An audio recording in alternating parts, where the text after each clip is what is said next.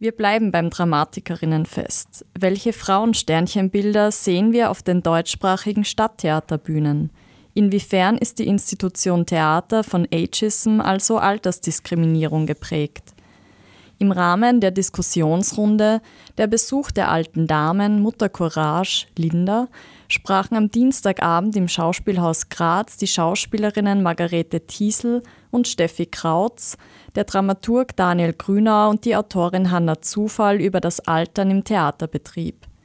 Gemeinsam verhandelten sie wichtige Themen wie die Sichtbarkeit von älteren Frauensternchen, Herausforderungen mit stereotypen Rollen, was eigentlich Nachwuchs bedeutet und welchen Austausch man zwischen den Generationen fördern sollte. Wir haben am Tag danach, danach mit der Autorin und Theatermacherin Hanna Zufall gesprochen und wichtige Inhalte der Diskussionsrunde aufgegriffen. Dabei erzählt sie unter anderem von der mit Ariane Koch gestarteten Initiative The Golden Age Netzwerk, ihre eigene Schreibpraxis und dem Wunsch nach komplexen und vielfältigen Frauenfiguren. Hallo Hanna, schön, dass du heute hier bist, schön, dass wir heute sprechen können. Freut mich auch. Gestern fand hier im Haus 2 am Schauspielhaus Graz die Diskussionsrunde Der Besuch der alten Dame Mutter Courage Linda statt. Dort haben wir über die Sichtbarkeit von Frauen im Theater, vor allem von älteren Frauen im Theater gesprochen. Als Gästin waren Margarete Thiesel und Steffi Krautz dabei. Hanna, vielleicht kannst du noch mal kurz uns einen Überblick verschaffen. Warum ist so eine Form von Diskussion wichtig und welche Frauenbilder sehen wir zurzeit im Theater?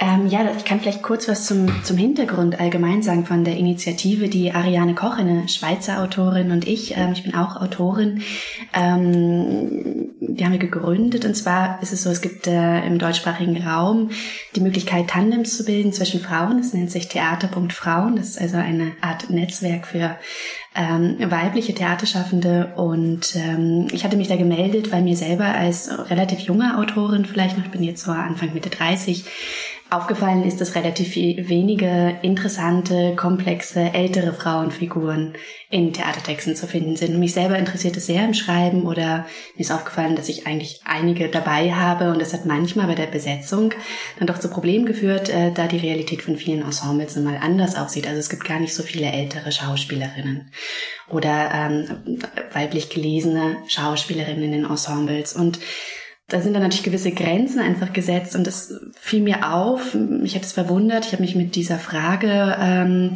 worauf das eigentlich zurückgeht, dann bei, diesen, bei dieser Initiative gemeldet, Theater.frauen. Und Ariane hat reagiert und hatte ähnliche Bedürfnisse, sich dem auch mal zuzuwenden. Und wir haben uns dann mit vielen anderen Theaterschaffenden unterhalten, in, in, in kleineren Gruppen, in Einzelgesprächen und ähm, haben das eigentlich bestätigt gesehen, dass ähm, es einerseits ähm, auf einmal so einen magischen Punkt gibt, vielleicht so mit äh, sehr früh eigentlich, äh, mit Mitte 40, wo, wo die Schauspielerinnen so langsam von der Bühne verschwinden oder einfach nicht mehr so präsent sind, äh, die kleineren Rollen nur noch spielen. Also ähm, um es ein bisschen überspitzt zu formulieren, so die, die Arme dann bei Romeo und Julia, da, dazu sind sie dann noch da. Aber so zwischen der jungen Geliebten, also der Julia und, und, und der Arme dazwischen ist so ein Gap. Es gibt diesen Fokus auf, auf jungen Gesichtern, auf jungen Geschichten, auch in der Nachwuchsdramatik, aus der wir jetzt vielleicht gerade so kommen.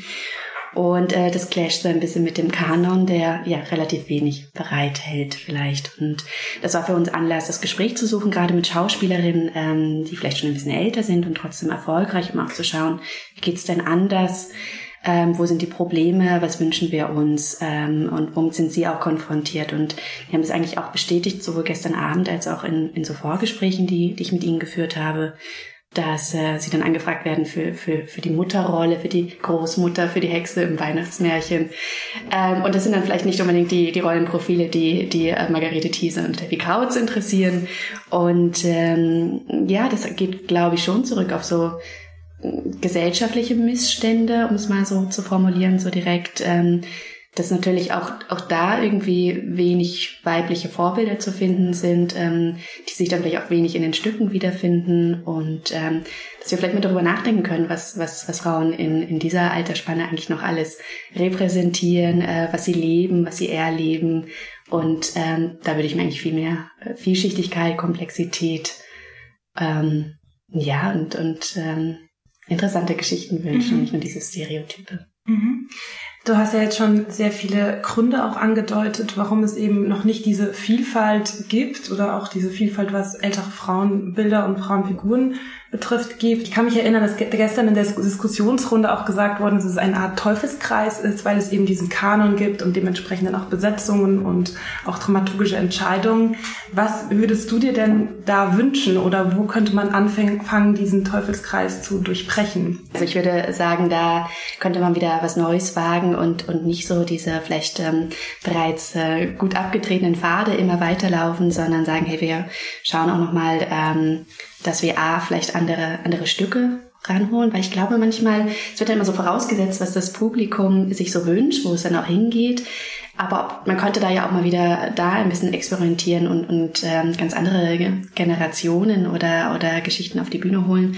Ähm, und äh, andererseits auch im Ensemble natürlich dann Möglichkeiten schaffen. Und sei es durch Gäste, die man, ähm, gibt es natürlich dann auch wieder Probleme, ähm, dass man nicht so eine ähm, Scheinselbstständigkeit dann aufbaut, aber dass man irgendwie auch ein Repertoire an, an, an Gästen hat, an Gästinnen, wie, wie ihr jetzt eben auch gesagt habt, dass man schaut, dass das Ensemble auch gleichberechtigt verteilt ist. Also ich habe irgendwann mal für ein Dramatikseminar an der Universität mir, ich glaube, 20 Ensembles im deutschsprachigen Raum angeschaut und mal so durchgezählt. Also wirklich ganz stumpf so, äh, wie viele männliche Parts haben wir da, wie viele weibliche, weiblich gelesene, männlich gelesene. Ähm, und es ist eigentlich ziemlich erschreckend, weil es äh, eigentlich immer zwei Drittel Männer und ein Drittel Frauen sind. So, dann, dann gibt's da manchmal kleine Ausschläge, so Maxim Gorki oder so. Ähm, aber selbst da, äh, und das hat natürlich was mit dem Kanon zu tun, da, da gibt's einfach mehr äh, Männerrollen. Äh, ich verstehe dann auch diese, diese Besetzungslogik, aber man müsste wahrscheinlich von allen Seiten kommen. Äh, und wenn alle so zwei, drei Schritte machen, dann passiert ja schon was. Und dann, dann, dann wird diese Logik durchbrochen, ja, wir haben ja nicht die Stücke, in denen so viele ältere Frauen spielen können, also brauchen wir sie auch gar nicht einstellen. Wenn dann die Texte dann vielleicht auch da sind oder mehr kommen, auch das Bedürfnis vielleicht vom Publikum nochmal formuliert wird, das ist ja auch ein ganz wichtiger Part. Ähm, das haben wir gestern auch kurz angesprochen. Also diese Problematisierung immer davon, dass das Publikum so alt sei und man lieber junges Publikum will und die Studierenden da haben möchte. Aber das Publikum besteht nun mal de facto an ganz vielen Häusern aus älteren Jahrgängen und es sind vor allem die Frauen, die kommen. Es sind ja oft die, also so leider Klischee, aber es sind ja oft dann die, die Damen, die die Herren mitbringen, äh, vielleicht kulturzugänglich affiner sind und das muss ja nicht problematisiert werden die ganze Zeit, also sicherlich ab und zu auch, aber man wird ja auch mal sagen, ja, so ist es halt. Und äh, was für Geschichten wollen die denn gerne auf der Bühne sehen? Vielleicht nochmal ganz andere. Finden sie sich da wieder? Äh, wo sind die Geschichten äh, der, der älteren Abonnentinnen zum mhm. Beispiel? Und das, das nicht zum Problem machen, sondern da auch mal eine Chance drin sehen. Ich glaube, es könnte relativ subversiv werden dann. Und ähm, du hast es jetzt ja schon so ein bisschen beschrieben, dass eigentlich das, was es für Rollen auf der Bühne gibt oder was es für Rollen in Stücken gibt, ähm, dann auch das ähm, Ensemble widerspiegelt. Ähm, wenn wir jetzt auf dieser Strukturebene bleiben, welche Herausforderungen müssen sich denn älteren Künstlerinnen, vor allem älteren Darstellerinnen stellen, ähm, auch in Bezug auf Arbeitsstrukturen und ähm, Bezahlung und Sichtbarkeit? Also was ja momentan der Fall ist, dass ähm, viele dann nicht verlängert werden. Ähm, es ist ja eigentlich richtig so, dass ähm, ältere SchauspielerInnen ähm, mehr bezahlt werden, je, je mehr Erfahrung sie haben. Oder vielleicht könnte man das auch befragen, warum bekommt eigentlich der Nachwuchs ähm, weniger Geld? Äh, vielleicht nochmal eine Grundsatzdebatte, die müssen wir jetzt vielleicht hier nicht ähm, in aller Gänze besprechen, aber ähm, sie kosten natürlich einfach mehr. Sie kosten die Theater mehr und dann überlegt sich natürlich ein Haus wahrscheinlich schon, warum wir jetzt zwei junge Schauspielerinnen äh, für eine ältere ähm, verlängern wir sie, verlängern wir sie nicht. Ich glaube, dass die, die, die Kinderfrage durchaus eine Rolle spielt. Viele Frauen, mhm. die auf der Bühne stehen und Mutter werden, ähm, das ist einfach sehr schwer vereinbar. Man denke nur an die abendlichen Arbeitszeiten, an die vielen Proben. Es ist insgesamt sehr zeitintensiv, man muss sehr flexibel bleiben. Es lässt sich manchmal nur bedingt dann kombinieren. Wobei ich mich immer wundere, ähm, Ariane Koch und ich haben darüber auch schon in einem ähm, textlichen Beitrag mal äh, diskutiert und uns gefragt, ja, die Schauspieler sind doch auch Väter. Also die müssen ja eigentlich das gleiche Problem haben, aber es wird immer so selten angesprochen. Also es ist immer so, die, die, die Schauspielerinnen werden Mutter, aber die Schauspieler werden anscheinend keine Väter. Ähm, oder es ist, ist einfach dann, anscheinend gibt es dann noch irgendjemand im Hintergrund, die Frau dann wahrscheinlich, die das dann auffängt und bei den Schauspielerinnen fängt dann anscheinend niemand auf. Ähm, da wird es jedenfalls ähm, als Problem angesprochen. Es wird ja auch gesehen und viele verschwinden dann. Viele suchen sich dann andere Tätigkeiten. Viele, habe ich jetzt auch gehört, studieren dann noch irgendwie ab Mitte 30 dann nochmal was ganz anderes, um wie so eine, wie so eine Spitzensportlerin dann eigentlich auszusteigen mit 40 mhm. langsam. Weil klar, dann ist eh bald vorbei. Dann werden sie aufgrund ihres körperlichen Alters nicht mehr besetzt äh, und werden wahrscheinlich, also können sich darauf einstellen, nicht verlängert zu werden und müssen sich dann wenn eine Schauspiellehrerin zum Beispiel oder Coach oder ähm, keine Ahnung, also alles Mögliche.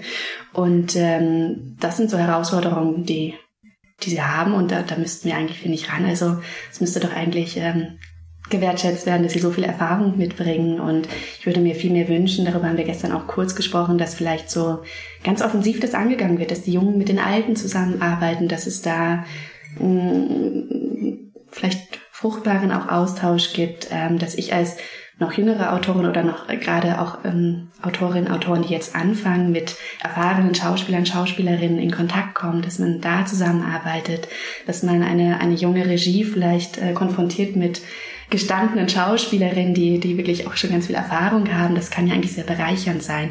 Und das wären doch eigentlich die Herausforderungen, die wir ähm, suchen sollten und, und nicht, dass wir, dass wir sie eigentlich ähm, mehr oder weniger stillschweigend so aus dem aus dem laufenden Betrieb mhm. aussortieren. Genau, und damit wären wir eigentlich schon auch bei, bei dir, bei deiner Praxis als Autorin. Das hast du ja gestern in der Diskussionsrunde schon ein bisschen angeschnitten, dass eben vor allem diese, ähm, dieser Austausch mit älteren Frauen wichtig ist, auch für dich als ähm, Autorin oder Autorin allgemein, dass eben, wenn man eine Figur einer älteren Frau entwirft, dass vielleicht auch diese, ähm, diese Erfahrung gar nicht da ist, um diese Figur zu füllen. Also wie wichtig sind für dich dann auch diese, dieser Austausch und diese Kooperation mit, ähm, die du jetzt auch mit Ariane Koch zusammen initiiert hast, ähm, genau da mit älteren Frauen, in, ob jetzt Schauspielerinnen oder auch Autorinnen, in Kontakt zu treten? Ich finde es äh, grundsätzlich äh, sehr interessant. Daher kommt ja diese mhm. ganze ähm, Initiative von uns wiederum bei Golden Age. Aber ähm, ich weiß gar nicht, also mh, mm, das ist jetzt nicht so, dass es mein Hauptinteresse ist, sondern mhm. ich, ich habe einfach so als ähm, Autorin insgesamt ein Interesse an Gesellschaft, an Menschen. Und, und wenn mir da dann so strukturell einfach so Grenzen gesetzt werden, einfach weil die Bedingungen nicht da sind, also ähm, dann, dann wird es halt problematisch. Also ich hatte gestern das auch erwähnt, das war vielleicht so der krasseste Fall. Wir haben über ein Opernprojekt gesprochen, wo ich das Libretto hätte schreiben sollen und ich wollte zwei Mütter hineinschreiben. Das wäre einfach gar nicht gegangen. Also ähm, der Komponist meinte dann so, nee, das kriegen wir nicht unter. Es gibt einfach nicht zwei ältere Sängerinnen in den Ensembles, die ich anschreiben könnte. Also können wir einfach gar nicht machen, kannst du bitte was anderes ausdenken. So, und, und das sind dann so Fälle, wo ich so denke, ja, Moment, das ist jetzt ein bisschen schade. Und das würde mich aber bei, bei allen anderen ähm, Menschen, die mir vielleicht irgendwie Anregungen äh, geben für Figuren oder, oder wo eine Geschichte einen gewissen Bedarf hat, wo ich denke, das würde ich jetzt aber aus der Logik der Geschichte heraus machen wollen. Und dann merke ich, das geht nicht. Da hätte ich das genauso. Also ähm, das ist einfach nur da, wo es mir aufgefallen wird, da ist irgendwie so eine Leerstelle und ähm, das ist jetzt so der, ähm, also ich habe das privat eh, ich komme aus einer Familie, wo sehr viele ältere Frauen sind, äh, sozusagen eine frauendominierte Familie vielleicht. Ähm, ich habe diesen Austausch ähm, und würde sagen, so durch diese Initiative suchen wir das schon sehr offensiv, dass wir so wie gestern Abend dann auch mit älteren ähm, Schauspielerinnen, Regisseurinnen, Technikerinnen ähm, eigentlich gerne das Gespräch suchen wollen, auch als Autorin, aber auch als als Frauen eben selber, ähm, das, das, das anzuregen wäre schön. Ja, vielleicht noch mal zu deiner Initiative mit Ariane Koch, ähm, wenn wir darauf noch mal eingehen. Was sind denn eure ähm, Ziele und Visionen für die Zukunft? Was habt ihr sonst noch so geplant? Ähm, wir haben jetzt schon einiges angestoßen. Wir machen das ja quasi so neben unserer eigenen künstlerischen Arbeit ähm, her und da muss man immer so ein bisschen gucken, was, was alles so möglich ist. Ähm, wir haben jetzt tatsächlich für ähm, Theater der Zeit, äh, da gibt es einen, einen Band zu, zum Älterwerden äh, im Theater. Ähm, der hat den schönen Titel War schön, kann weg. Und äh, da haben wir einen, einen Beitrag geschrieben, aber eher so als künstlerisches Gespräch. Und das fand ich sehr, sehr reizvoll, ähm, jetzt gar nicht auf so einer didaktischen Ebene oder so einer ähm, rein, rein fachlichen Ebene, so, so dass man so ähm, als Diskussionspartnerin spricht, sondern wirklich als Autorin, uns also zu zweit als Autorin unterhalten und auch äh, Text aus unseren Stücken einfließen lassen und ganz viele Fragen vor allen Dingen uns gegenseitig gestellt. Ähm, genau, das, das ist so eine Möglichkeit, die ich mag. Wir werden auch in, in äh, Bremen, am, am Theater Bremen, im Herbst äh, mit Schauspielerinnen von dort, da sind einige ältere Kolleginnen ähm, in der Diskussion über, über Stücke, die wir bereits geschrieben haben, manche auch schon wirklich sehr jung. also auch ältere Texte von uns jetzt schon wieder äh, ins Gespräch kommen und mal gucken, wie sie so darauf reagieren, was sie uns auch als Anregungen, Kritik, ähm, Ideen mitgeben können ähm, und quasi ja da einfach im Gespräch bleiben. Es gibt jetzt erste ähm, Anfragen und auch Kooperationen mit ähm, Theaterverbänden wie VT, also dem Verband deutschsprachiger TheaterautorInnen und dem Ensemble-Netzwerk, dass man auch da schaut, dass sie die Initiativen oder diese Grundgedanken vielleicht mit aufnehmen und wir können das ja gar nicht, also zu zweit jetzt so, so auf Dauer leisten. Wir freuen uns, dass jetzt sowas wie gestern Abend möglich war, dass Bremen stattfindet, dass es so Publikationen dazu gibt. Und das ist schon relativ viel. Ich habe das Gefühl, es gibt sehr viele Orte, wo das gerade so ein bisschen aufkommt. Das freut mich sehr. Also an den Sophienseen hatten wir im letzten Herbst ähm, bei Coming of Age hieß, das war so ein, ein Festival, auch ein, ein Panel so zum, zum Älterwerden in der freien Szene. Ähm, und das Gefühl, ja, wenn so von verschiedenen Seiten das so kommt und das vielleicht weitergetragen wird und auch andere sich der Sache annehmen oder es einfach mal ein, ein Bewusstsein dafür gibt, dass das überhaupt ein Thema ist, weil wir reden so viel über Diskriminierung und Ausgrenzungsprozesse am Theater, aber so über so ältere Frauen reden relativ wenige. Und ähm, das finde ich, müsste man angehen. Es gibt jetzt von, von diesem Verband der deutschsprachigen TheaterautorInnen äh, demnächst wahrscheinlich so einen, einen, einen, einen offenen Brief, ähm, der betrifft vor allen Dingen dann so Arbeits- oder, oder Förderstrukturen für Schreibende, weil ganz oft enden diese Förder, Förderanträge, also man kann sich bewerben und das geht aber nur bis 35. Und äh, das ist dann mit dem, mit dem, aus dem Grund heraus, dass es um Nachwuchsförderung geht, aber man könnte ja auch mit dem Nachwuchsbegriff ein bisschen weiter und ein bisschen ähm, tiefer denken und sagen, ja gut, vielleicht gibt es aber auch jemanden mit 50, der oder die gerne nochmal einen Theatertext schreiben möchte, Migrationshintergründe, ähm, Elternschaft, das sind alles Gründe, warum man vielleicht nicht mit 35 schon äh, komplett in diesem, in diesem Betrieb ist. Und das wird dann einfach systematisch ausgeschlossen und das müsste man mal hinterfragen. Es ist ja natürlich wichtig, die jungen Schreibenden auch zu unterstützen, aber vielleicht nicht in 95 Prozent der Fälle, beziehungsweise ja, ähm, Nachwuchsförderung da auch mal ein bisschen weiter zu verstehen. Und das finde ich ist zum Beispiel ein ganz konkreter Punkt. Da gehen, da gehen Sie jetzt ran, da gehen wir ran und ähm, es wäre schön, wenn sich das noch so weiterträgt, diese Initiativen. Ja, bevor wir zum Schluss kommen, würde ich gerne noch mit einem kleinen Fragespiel ja. mit dir enden. Ich fand es nämlich total schön, dass gestern eben äh, das Programmheft zu der Diskussionsrunde drei Fragen beinhaltet hatte, die eigentlich an das Publikum adressiert mhm. waren. Und ich wäre total daran interessiert, wie du die beantworten würdest, wenn du Lust ja, darauf ja, hast. Können wir ähm, gerne machen. ja. Genau, die erste Frage wäre nämlich, welche interessanten älteren Frauenfiguren aus Theatertexten fallen Ihnen ein, also fallen dir ein? Mhm. Ähm, ja, das ist eine gute Frage. Also der, der Titel spielte ja schon so mit, also Mutter Courage, Linda, ähm, Besuch der alten Dame. Ja, es ist, ist wirklich gar nicht, es ist wirklich nicht so einfach. Also ich mag die alte Dame schon ganz gerne von Dürrenmatt, muss ich sagen. Die, die, die gefällt mir. Welche weiblichen Vorbilder hast du, die älter sind? Oder hast du weibliche Vorbilder, die älter ja, sind? Ja, das, das ist tatsächlich ein Punkt. Ähm, ich finde es gar nicht so einfach. Ähm, es macht mich manchmal auch ein bisschen traurig, weil ich denke, da gibt es gar nicht so viel. Ich freue mich dann immer, wenn ich Frauen treffe, die älter sind, wo ich denke, wow, ja, das, das ist toll, wie du lebst, ähm, wie sie lebt. Ähm, so würde ich auch gerne unterwegs sein, wenn ich ähm, noch ein bisschen älter werde. Ähm, es gibt zum Beispiel eine... Eine Frau, ähm, die, die ich vor einer Weile in Berlin kennengelernt habe, die hat bis zu ihrer Rente in Saarbrücken gelebt. Und dann hat sie gesagt, jetzt muss noch mal was passieren. Und dann ist sie nach Berlin gegangen und ist Empfangsdame in einer, in einer sehr schönen Bar geworden und sie hat eine unglaublich rauchige Stimme, also sehr tief, sehr voll, sehr elegante Erscheinung, ja wirklich Stil und äh, ist sofort aufgefallen und die Berliner äh, quasi alle äh, umschwärmten sie und äh, mittlerweile, ich habe sie dann auch für ein, ein Hörspiel angefragt und quasi ähm, engagiert, äh, äh, macht sie mit ihrer Stimme wirklich auch Werbung, ist irgendwie so in dieser ganzen Kunstszene auf einmal unterwegs und äh, genießt es, glaube ich, auch sehr und dachte, das, das auch einfach Mut. Also dann nochmal zu sagen, ich gehe jetzt alleine nach Berlin mit 65 und ähm, setze mich nochmal aus ähm, und probiere mich aus und das mit einer Nonchalance und, und, und einer Gelassenheit, das fand ich sehr schön. Zum Beispiel. Was für Geschichten über ältere Frauen würdest du dir wünschen? Mm, ja, das ist auch etwas, worüber ich mit Ariane Koch gesprochen habe und äh, wir mussten beide so ein bisschen lachen, weil wir haben natürlich schon ältere Frauenfiguren geschrieben und uns ist beiden aufgefallen, dass wir eher sehr durchtriebene ähm, äh, Frauen geschrieben haben. Sie eine Giftmörderin, ich eine äh, manipulative Großmutter, die, die, die es immer wieder schafft, äh, die Männer in der Familie irgendwie zu beseitigen. Ähm, ob bewusst oder unbewusst, sei mal dahingestellt, äh, mit allem Leid, das dazu gehört.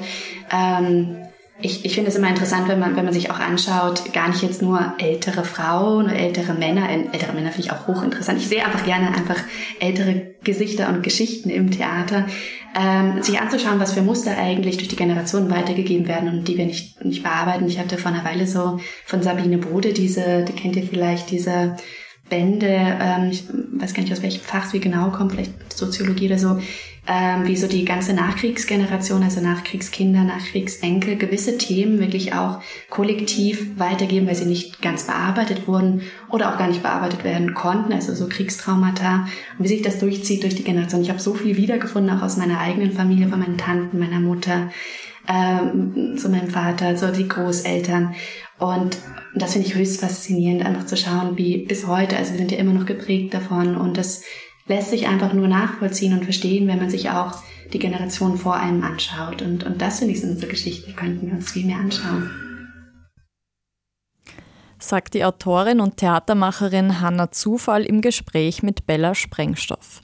Mehr über die Initiative The Golden Age und kommende Veranstaltungen findet ihr unter www.hanna-zufall.de.